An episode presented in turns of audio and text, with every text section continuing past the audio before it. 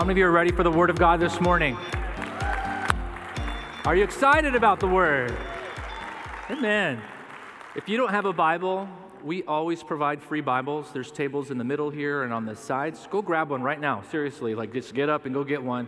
We want everyone to have a Bible that comes to church. And those orange notebooks, those are free for you as well. We believe in taking notes. It's important for God to have opportunity to speak to us in a service. And as God speaks to you, you write those things down. And throughout the week, you can go back and you can look at it. I use a lot of scripture as I speak because I want you to hear from God, not from me. You build your life based on the Word of God, and you won't be on shifting sand. Amen. You'll be on the rock. So today, I want to bring us, as we talk about Resurrection Day, to Luke chapter 24. Would you open your Bibles to Luke chapter 24? Let's go ahead and start there today. I'm so excited because I get to talk about the cross and the resurrection. I mean, this is, this is like a candy store. I mean, we get to celebrate Jesus, to celebrate the cross, to celebrate the new life that we have in Christ.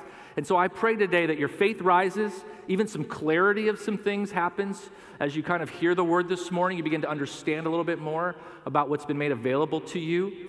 And if you've never given your life to Jesus, or maybe today you're here and this is the first time you've been in church in a long time, and you know that you're far from God, I hope today you feel the love of God drawing you home today, reconciling you to Himself. He's not condemning you. He is so excited that you're here, that you're listening right now. He is leaning over heaven, hoping that you understand how much He loves you and the life He has provided for you, and you can walk out of these doors with a brand new life. Amen? Luke chapter 24. Have you found it in your Bibles? Luke 24, verse 1. But very early on Sunday morning, the women went to the tomb, taking the spices they had prepared they had found that the stone had been rolled away from the entrance. And so they went in, but they didn't find the body of the Lord Jesus. As they stood there puzzled, two men suddenly appeared to them, clothed in dazzling robes. The women were terrified.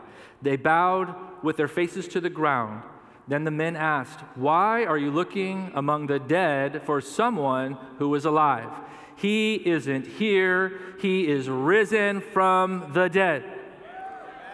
Yeah, come on.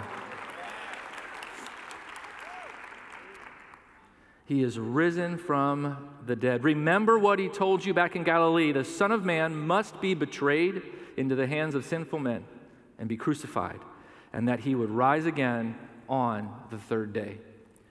We're here to celebrate the resurrection of the Lord. We're here to understand why He died on that cross and what it means to walk in new life today, this resurrection life.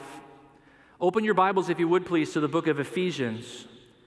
Because for us to really value what He did, it's important to understand what our position or standing was with God before we say yes to Jesus, before He did this. Ephesians chapter 2. If you're new to your Bible, maybe this is the first time you've opened one in a while, you can go to the table of contents. In the table of contents, the Bible is broken into 66 books. That's the first word. Ephesians would be the name of the book. And then it's broken into chapters chapter 1, 2, 3. And then you'll see the little numbers, and those are verses. That'll help you track with us today. So we are in the book of Ephesians, chapter 2, verse 1. Are you ready? Verse 1 Once you were dead because of your disobedience and your many sins. You used to live in sin, just like the rest of the world, obeying the devil, the commander of the powers in the unseen world. He is the spirit at work in the hearts of those who refuse to obey God. All of us used to live that way following the passionate desires and inclination of our sinful nature. By our very nature, we were subject to God's anger, just like everyone else. I'm going to pause there for just a second. I love how the Bible uses past tense for those things. You used to be under the devil's foot. You used to be pushed around by your sinful nature, but when you've given your life to Jesus, that's not who you are anymore. Come on, somebody say amen. But I also want to remind us of this, and those watching online as well. Sometimes people have this thought that I don't serve Jesus, but I don't serve the devil either. The Bible only speaks of two kingdoms a kingdom of light and a kingdom of darkness. And you, my friend, you don't get a kingdom. You're either serving Jesus or you're serving the devil. Now, he may let you believe you're in control, but the truth is is you're following a path he's putting in front of you and you'll end up in the same location he is. We have to understand that because sometimes if we don't realize that we're on a road to death, if we're on a road to destruction, if that we do have a master. Your master is either the God who is love, the God that would come and die for you and take your place, the God that would go to hell for you and come back, the God that would give you the keys to eternal life, or you serve the God of this world that may give you everything your lustful passions wants, but at the end, sin will take you further than you want to go, make you pay a price greater than you want to pay, and make you stay a whole lot longer than you want to stay. You either serve Jesus or you serve the enemy. You're either in the kingdom of light or you're in the kingdom of darkness. The good news today is if you find yourself in the kingdom of darkness, God isn't there sticking a finger in your face trying to make you feel guilt and shame. God has given you a door of opportunity. God is giving you a way out. God is giving you a stone roll away moment so you can come out of your grave into new life. Amen?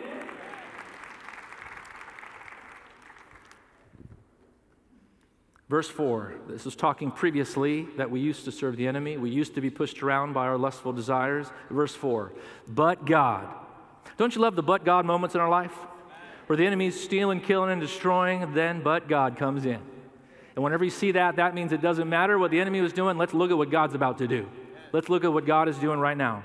But God is so rich in mercy, and He loved us so much that even though we were dead because of our sins, he gave us life when He raised Christ from the dead. It's only by God's grace that you have been saved. For He raised us from the dead along with Christ, and He seated us with Him in the heavenly realms because we are united with Christ Jesus. So, what this is saying is this we were dead, we were lost in sin, we were under the devil's influence, but God was giving us mercy and giving us opportunity to be given grace that we didn't deserve. And not only does He forgive you of sin, not only does He forgive me of sin, but then He positions you in Himself to be seated with Him in heavenly places. See, this good news isn't one just that you're forgiven of sin, but you've been transformed into someone, a son or daughter of God and you've been given access to the throne room of grace to find help in your time of need. And we couldn't earn it and we couldn't qualify ourselves for it. No one in their own good works and good merits could say to God, I'm good enough to stand in your presence. So Jesus took all of our payment. Jesus took all of the cost of our sin and he was, it was placed upon him on the cross and he paid it in full nothing left. And today, what God is offering you is not just forgiveness, but access, a new identity, authority over the devil. The same devil that used to kick you around in Christ, he is now under your feet. He doesn't get to call the shots in your life anymore you can resist him and he has to flee from you. You can speak that name of Jesus and he has to get out of your house and get out of your kids and get out of your businesses and get out of your health. Amen. He didn't just forgive you of sin. He sets you with him in heavenly places. He's positioned you. Amen. So God, verse 7, can point to us in all the future ages as an example of his incredible wealth of grace and kindness towards us as shown in all he's done for us who are united with Christ Jesus. Verse 8 God saved you by his grace when you believed. It's not when you die and go to heaven. Today, if you will call on the name of the Lord, he will save you right this moment. In this instant, you go from death to life. In this instant, you go from slave to free in this instant, you go from no authority to having the backing of heaven. Amen. God saved you by his grace when you believed. And you can't take credit for this, it's a gift. Now, like any gift, you do have a part to play. You have to say yes, you have to receive it with open heart and open arms. Say, Jesus, I accept it. Amen? Salvation is not a reward for the good things we've done. You know, we need to hear that again and again. I don't care how long you've been in church. For some reason, the longer you've been in church, the more we forget that and we, we feel like we have to go back and re earn everything Jesus gave us freely. Can I speak to those of us who have been in church a long time? And maybe the devil's been kicking you around lately with guilt and shame. You never earned the goodness and the love of God in the beginning. Amen? And even though sometimes we feel like, well, I should have known better. Yeah, maybe. But the grace is still there, and the blood's still covering you. Amen? So none of us can boast about it, for we are God's masterpiece. He's created us anew in Christ Jesus, so we can do the good things He's planned for us long ago. Let me talk a little bit about the cross and the resurrection. I asked this question while I was preparing for today. Why was Jesus crucified during Passover week?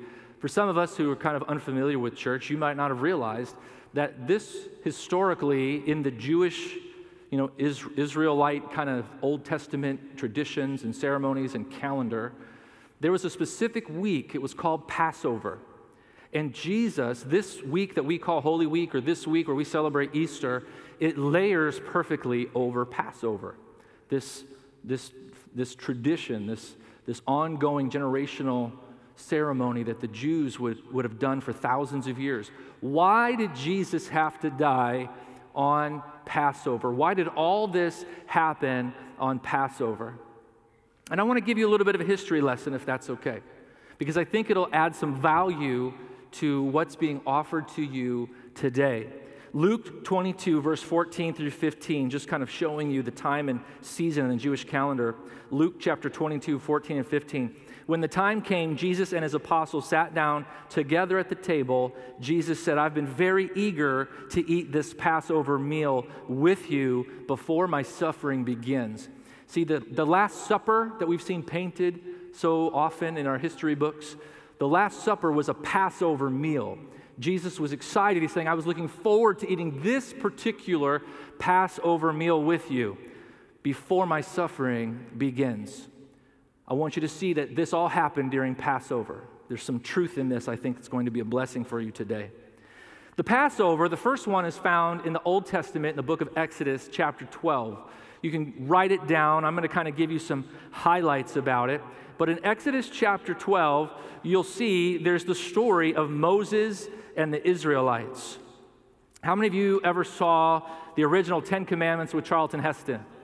Anybody? Yeah. How many of you saw The Prince of Egypt? Come on now. One of my favorites. There can be miracles.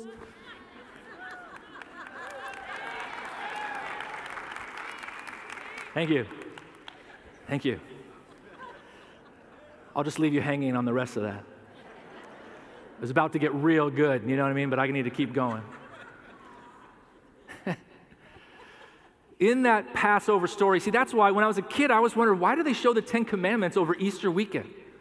Because Easter weekend is about Jesus on the cross, it's about the resurrection. What in the world does Moses and Egypt have to do with Jesus on the cross and the resurrection? My friend, has everything to do with it. Because in Exodus chapter 12, we see a picture. We see a picture of God's people. If you're not familiar with the story, Exodus is when God's children are in slavery in Egypt. And they're being forced to work for an ungodly, wicked king, Pharaoh. They have harsh taskmasters and slave drivers. Though they're God's people, they're in bondage. They're not free to become who God has called them and promised them to be. But then all of a sudden, Passover comes.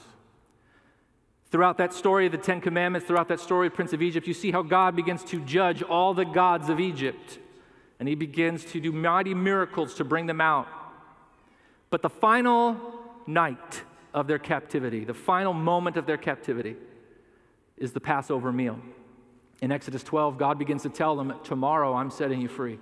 Tomorrow morning you're walking out of Egypt. You're coming out of this bondage. You're coming out of the control of Pharaoh. You're throwing off those taskmasters and those, those chains that bound you and kept you back and small.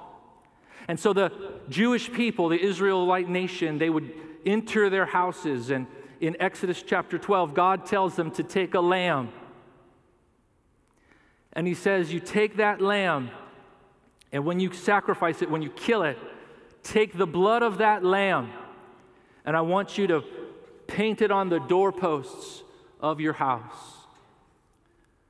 That wooden threshold upon that house, take the blood of that lamb and paint it across your doorways. And on the inside of that house, you, you take that lamb and it must be roasted. It must be roasted. It cannot be boiled. It needs to be burned, roasted by fire. And you eat this meal with this unleavened bread inside your home and, and you prepare because tomorrow you're coming out. And so Jesus is excited because this Passover speaks of that Passover. There's a connection between these two moments in time, and there's some truth I want to bring to your attention today.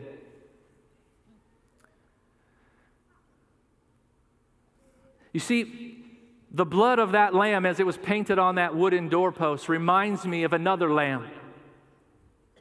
The Bible tells us in the book of John, when John the Baptist saw Jesus in John chapter 1, verse 29, John the Baptist sees Jesus coming across the riverbank, and when he sees him, he declares something. The Bible says the next day John saw Jesus coming towards him, and he said, Behold, the Lamb of God who takes away the sins of the world. You know, not just the sins of the chosen few, not just the sins of those who are pretty and are perfect, but the Lamb has come to pay for the sins of mankind. Sin was an infection that infected all of mankind, and Jesus came to destroy the works of the devil and to be the answer and the atonement and the payment for the sin of mankind. John said, Behold, the Lamb of God that takes away the sins of the world. In your Bibles, you can write these verses down. 1 Corinthians chapter 5, verse 7. The Bible speaks of Christ as the Passover lamb. So I want you to see today that, that the Bible is showing you a picture of that first Passover and what Jesus represents. And so Jesus on this wooden door, this wooden cross, and his blood being painted upon, upon this wooden cross and threshold today is a doorway into a new life for you, is a doorway painted in blood, the blood of the Lamb for you. When Jesus was hanging on that tree, it was like the, the hyssop branch that was painting the blood upon this wooden door. In Ephesians chapter 1, verse 7 and 8, the Bible says, He is so rich in kindness and grace that he purchased our freedom with the blood of his Son and forgave our sins. And he showered us with kindness, along with all wisdom and understanding. You see, here's what I want you to see about this door. There we go. I want to be careful that it doesn't fall on me. This is the picture that I felt the Lord was trying to help me help you today. And if you can get one thing today, is this picture the door, picture the cross, picture the blood of the Lamb on that cross, picture the blood of the Lamb on this door.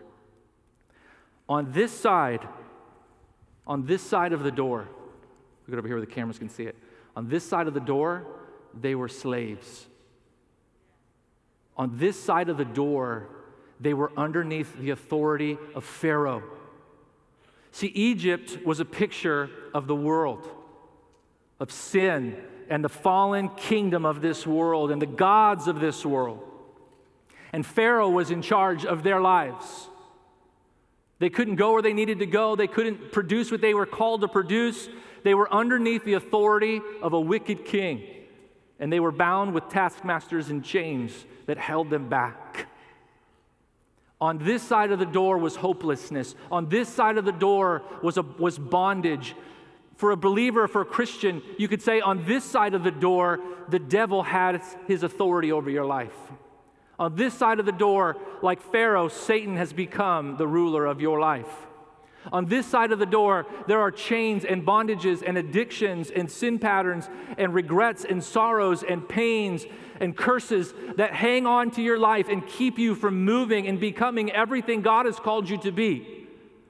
On this side of the door. But you know what? The next morning, as they passed through that blood, as they passed through that wooden door, as they came out the other side, they came out free. They came out new. They came out with no more chains, no more bondage. Pharaoh had no more authority over them. Pharaoh had been defeated and made a spectacle. Come on now, somebody. Jesus led captivity captive, and He's led you out in freedom. Oh, and not only that, they came out wealthy and prosperous. They came out being paid for all the work that was stolen from them, all the wages that were owed. God restored it unto them. Amen. And do you see, it was just as simple as this. It was, it was sweatless on their part. They didn't go take on Pharaoh. They didn't go take on the kingdom of Egypt. They didn't have the authority to do that, but God did. God stepped in, and the blood of that lamb painted on that door. And when they stepped through that door, they came out new. They came out free. They came out whole. They came out whole. Matter of fact, the Bible even tells us in Psalms that there wasn't one sick or feeble among them. Not only did they come out free, they all came out healed. They all came out healed. Oldest to the youngest, not one sick or feeble among them. And see, I see the same thing when I see this cross, and I see the blood of Jesus upon this cross. I see Jesus saying, I am the gate, I am the door. And no one comes to the Father but through me. This is the doorway to life. This is the doorway to freedom. This is the doorway out from underneath the devil's foot, out from underneath generational curses and sins, out from underneath your past and your regret and your shame. This is the doorway, the blood of the Lamb upon this doorway. On this side, let me do it the other way so it looks better on film. on this side, you're lost in sin. On this side, you're lost and defeated under the devil's foot.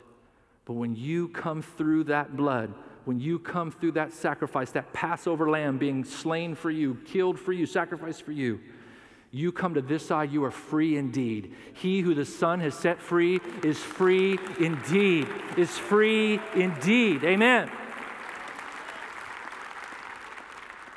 It's nothing you could earn. It's nothing, it's no battle that you fought. He fought that battle for you. I said it earlier today. Listen, my friends. God did not defeat the devil for his behalf or for his sake. He didn't defeat sin for his sake. He didn't lose his authority. He didn't go underneath the devil's foot. We did. He was still champion over Satan before the cross for himself. But we were slaves. We were lost. And so that victory wasn't for him, that victory is for you. That victory is for me. Because he wasn't satisfied to be the one over the enemy. His kids needed to be made over the enemy. His kids needed to be released into the freedom and the fullness for which he had destined them to live in. Amen. That's why that Passover was so big, because it was a coming out of Egypt. And for us, it's coming out of the world. It's coming out of the kingdom of darkness. It's coming out from the devil's control. It's coming out from all the taskmasters and sins that so easily beset you. You may still have to work out your salvation with some fear and trembling once you give your life to Jesus, but let me tell you something that sin no longer has dominion over you. It's no longer bigger than you. No addiction, no weapon of the enemy is bigger than you anymore because you've come through that door. You've come through that blood into God's destiny for your life. Amen? Amen? I wanted to say this as well. Why did the lamb have to be roasted with fire? Why was God so clear on that? Because when Jesus was on this cross, when his blood was on this cross, when he, the lamb, was on this cross, the fire of God's wrath and judgment for our sins was poured out upon that lamb.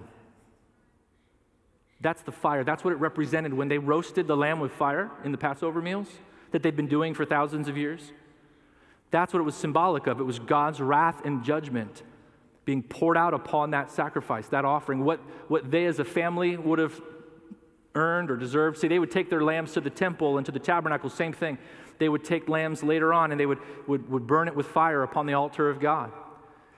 The fire of God would be poured out. The judgment, hear it again. The judgment of God would be poured out upon that lamb. The fire would be poured out upon that lamb. Now, for every other lamb throughout the Bible, the fire would consume the lamb. But when it came to Jesus the lamb, the lamb consumed all the fire. So there's no more judgment, there's no more wrath because Jesus the Lamb was an overpayment for our sin, was an overpayment for what we had done. Did you understand that? That's why there's no wrath remaining for you who are in Christ Jesus. There's no judgment remaining for you who are in Christ Jesus.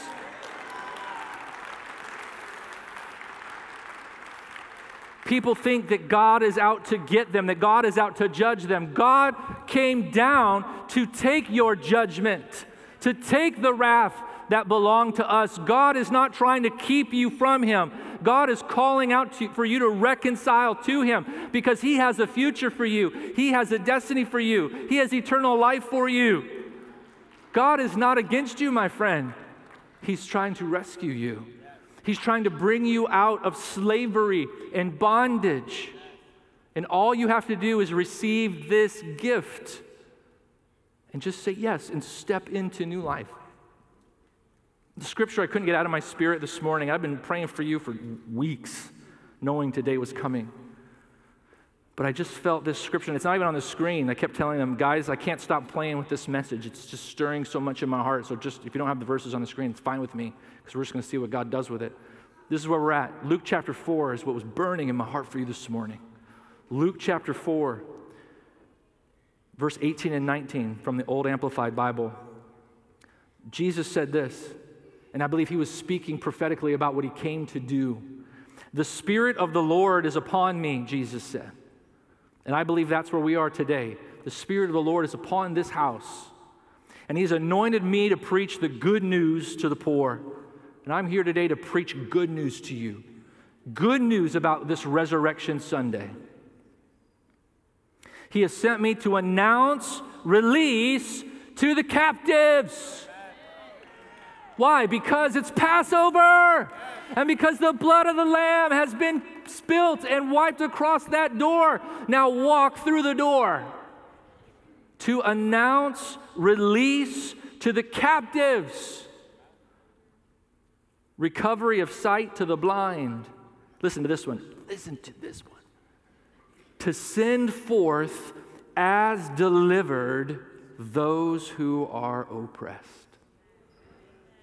I am here today to send you forth as delivered delivered from bondage, delivered from sin, delivered from addiction, delivered from guilt, delivered from shame, delivered from sickness, delivered from disease, delivered from blindness that, that, that, that clouded your eyes and you couldn't see the future. You couldn't sing because he lives, I can face tomorrow. But today you can see it. I declare it to you. I preach your freedom to you. I preach your release to you today. There is an anointing that you leave set free today as you walk out the doors of this church, that you see yourself as crossing from death to life.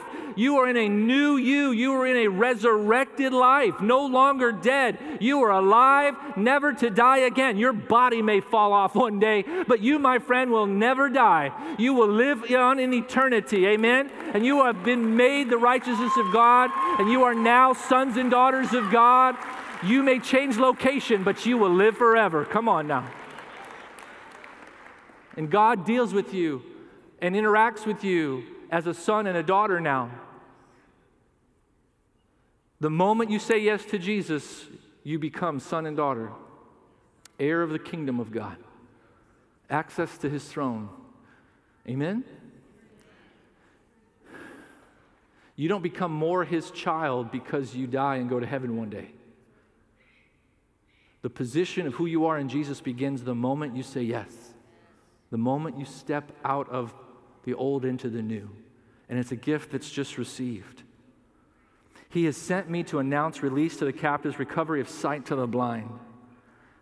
For some of us, the world, sin, just the culture we live in does a good job of taking away our hope for tomorrow.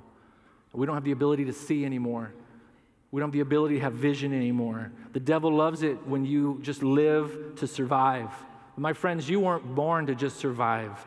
You were born to be the children of God on the earth. The world, the earth is longing for the manifestation of the sons and daughters of God. You are the salt. You are the light. You are the body of Christ in this world. You are the answers to this world's problems. And the enemy would love to come in and to shrink down who you are in your eyes. And God today is trying to show you in a greater way that He has set you free to become a nation of kings and priests, to become a nation filled with His love, filled with His answers, filled with His anointing and solution, to go into all the world and preach this good news. Amen. He wants to give you vision back.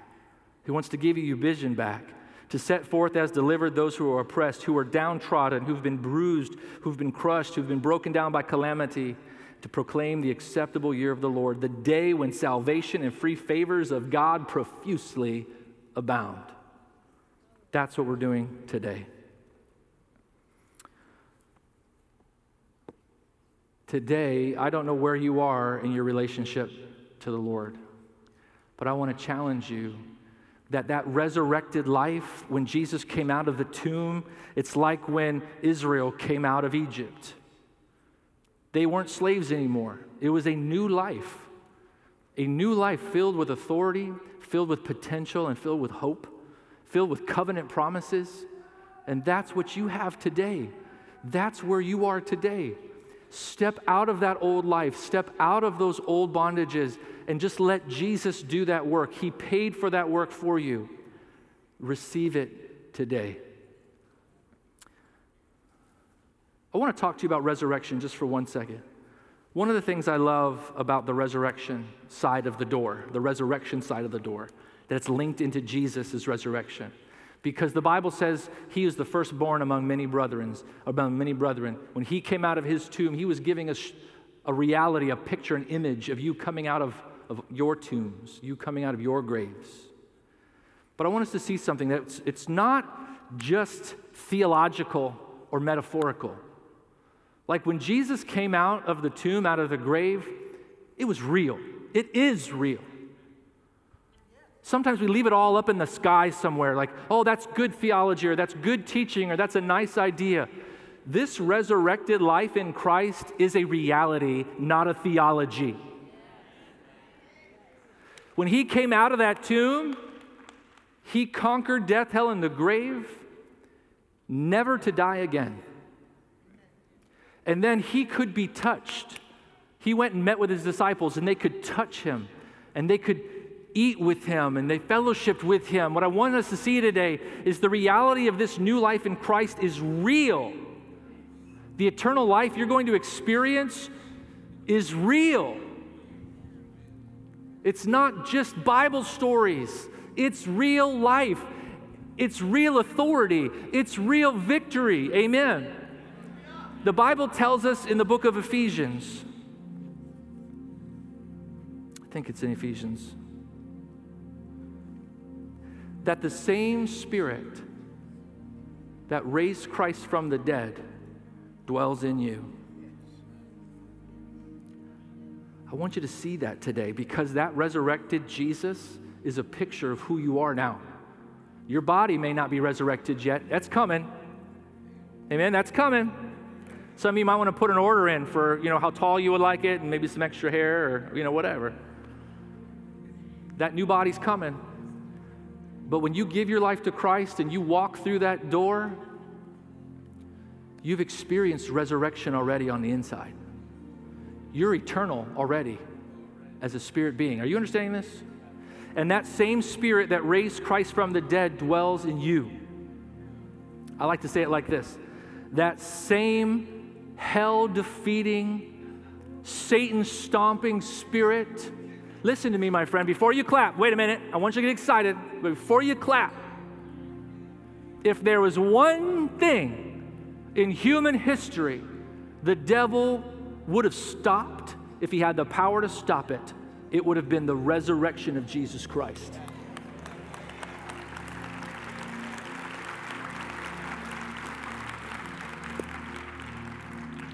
But he couldn't stop it because Sunday morning came, the stone was rolled away, and Jesus came up out of that grave.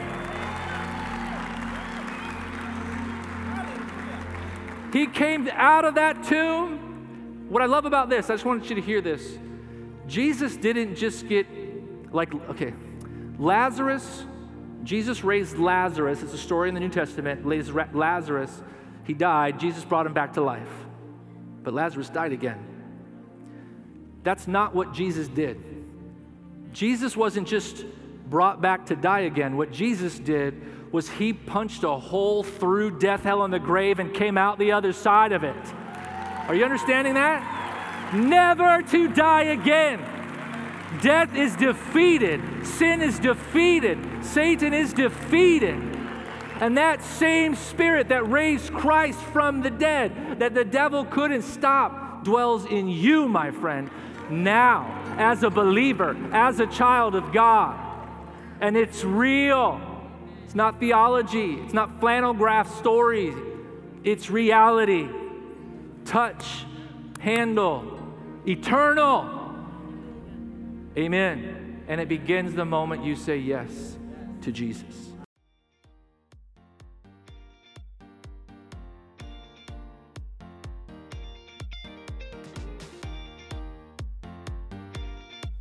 Thank you for listening. We hope you've been blessed by the ministry of Calvary Orlando. We invite you to join us in person at Calvary Orlando for one of our Sunday morning worship experiences each Sunday at 10:30 a.m. To find out more about Calvary, please visit our website at calvaryorlando.org. Here you can find our latest events and ministry opportunities. Thanks for listening, and God bless.